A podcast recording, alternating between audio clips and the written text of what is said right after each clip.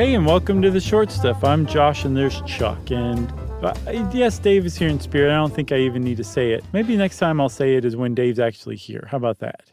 He's a disembodied spirit.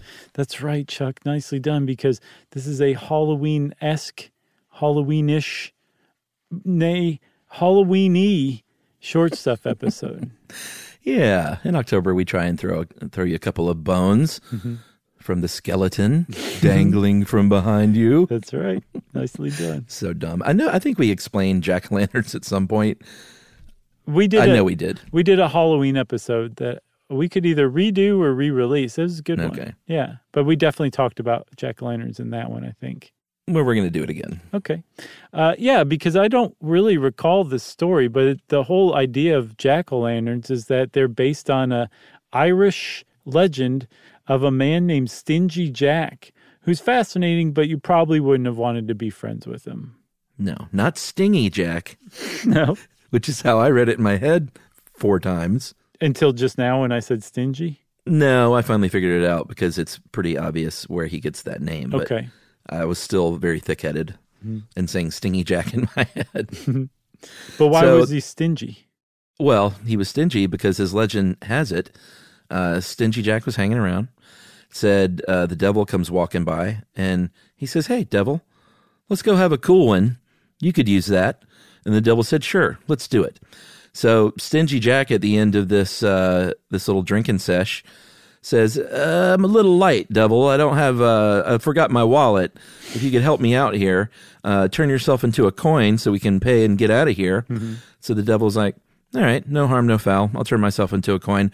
Boop, and then Jack says, "Aha! I've got you. I'm going to put you in my pocket." And I'm going to put you next to that silver cross, and you are just going to stay there as a little coin. Sorry, devil. Yeah, no word on how he got away without paying the drinks in the first place, but he Yeah, got his drinks and he got to keep the devil coin. Uh, and then finally, the devil's like, Come on, dude, I have things to do. Please let me out of your pocket. And Stingy Jack said, Okay, I'll let you out, but you have to promise not to bug me for a full year. And the devil said, Fine, whatever, I don't care. And The devil said, "You invited me for drinks." right. He said, Well, I didn't realize you were going to bother me. Um, so the devil, being a fine, upstanding devil, uh, said, I will honor that agreement and left Jack alone. Uh, Uh, sometime around the next year, Jack got in touch with his old friend Devil, who by this time had forgotten that Jack had kept him trapped as a coin in his pocket, said, Hey, you want to hang again? Devil said, Sure. And I guess somehow Stingy Jack got it in the devil's head that the devil should climb a tree and pick him a piece of fruit. And that didn't go according to plan as far as the devil's concerned, though, did it? No, it didn't because the devil climbs up the tree and Jack's like, I got you again, devil. Look, I've carved the sign of the cross into the tree bark so you can come down. And um, how about this? Don't bother me for 10 years. Right. And not only that, if I die, you can't take my soul. And the devil's like, Good Lord, this guy really drives a hard bargain, but okay, fine. I'll agree to all these terms. And not only will I agree to them, being the devil, a fine, upstanding devil that I am, I will honor these terms. I will not go back on my word. And he didn't. He didn't because Stingy Jack died. And the devil didn't try to take his soul. As a matter of fact, wouldn't let him in hell. And God wouldn't let him in heaven. So Stingy Jack was left to roam the earth. That's right. And if you're wondering what all this rigmarole has to do with jack o' lanterns, mm-hmm. he was sent off in the dark, had, like you said, couldn't go to heaven, couldn't go to hell, stuck in between, mm-hmm. and had a burning coal to light his way. And he put that coal into a carved out turnip. And he was known by the Irish as Jack of the Lantern. Yes, but the Irish never said the word of in their entire lives, the entire history of the Irish. So that's where we get Jack o' Lantern. That's right. Uh, and that turnip, depending on where you were in the world, and this legend uh, moved around, uh, that turnip might become a potato. It might become a beet if you're in England. Or, Or if you're in the United States, one thing we have a lot of is pumpkins. yes, so when you're carving a Jack o' Lantern, you're paying homage to a double dealing, Satan advantage taking uh, Irish guy named Stingy Yeah. Jack. I love it. So there's uh, part one. We're going to take a break. and we're going to mix it up just a little bit and go tangentially, tangentially, That's absolutely right. jack o' lantern related. Right after this.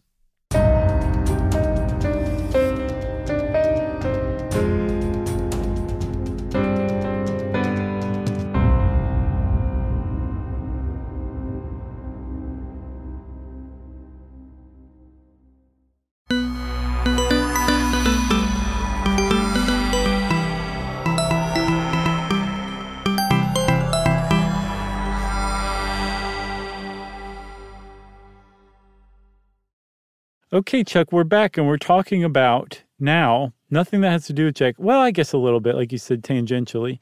Um, one of the better, well, not better, one of the first ghost stories in American history. I think one of the, I mean, there's of course been a lot of great ghost stories since, but the Legend of Sleepy Hollow is is great. It is great, but if you've read other Washington Irving short stories, he's actually written much scarier stuff than that. That's a little more tongue in cheek than some of the other scarier stuff he's written. All right, fair enough. It's fine though.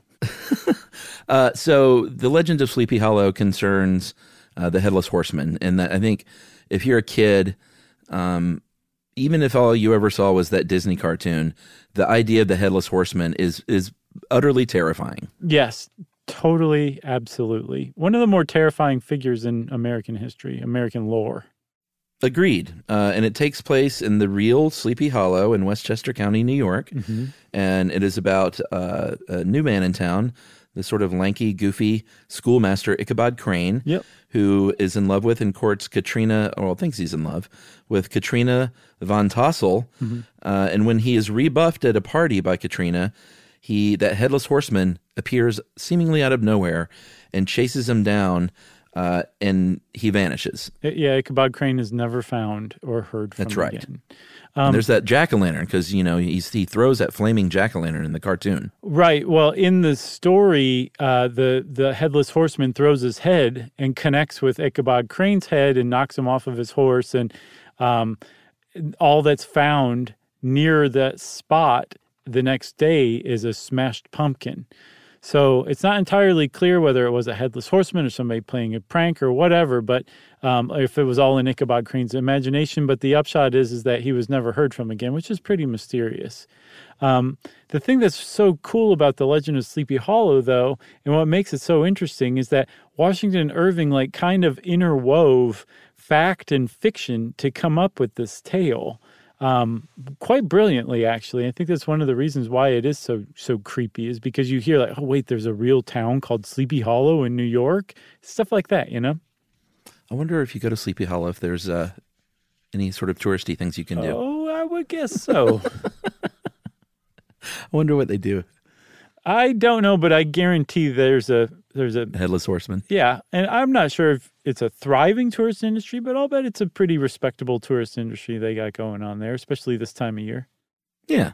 Uh, but you're right. He wove a lot of real things in there, uh, real locations, the Old Dutch Church, um, the churchyard, Major Andre's tree.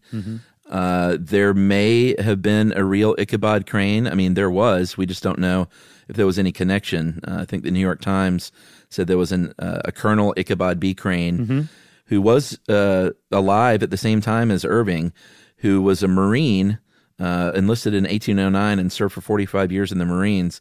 But they really don't know if they met each other or if that name was just sort of a weird coincidence. I don't think it was a coincidence. Um, apparently, Washington Irving was a bit of a collector of weird Yankee names. Yeah. Um, in one of his stories, he mentions a, an actual New Yorker named Pre- Preserved Fish, but I think they would have pronounced it Preserved uh, Fish. Okay.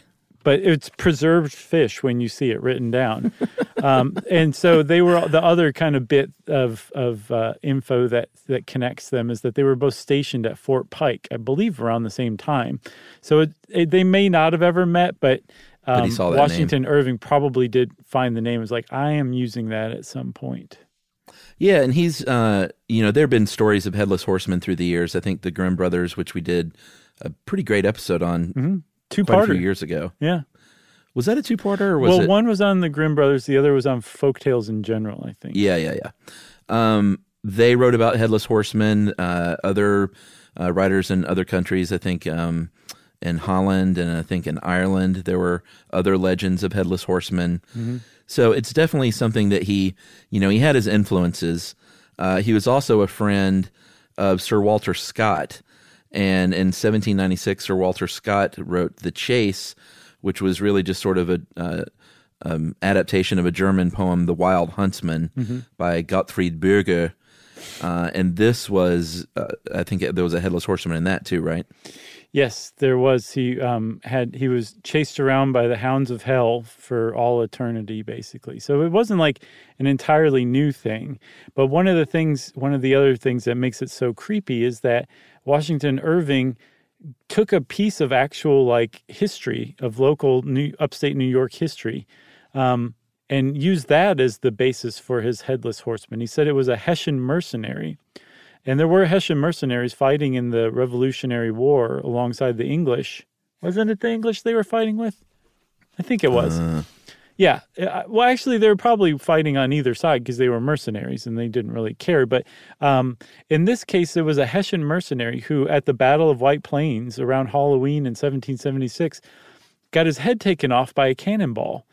And it was such a remarkable unlikely event that um, pe people wrote down in their journals about this. I can imagine the entire battle stopped and everybody went over and looked because that was just such a nutso thing that happened. But that was an actual event, and Washington Irving used that as the basis for his headless horseman.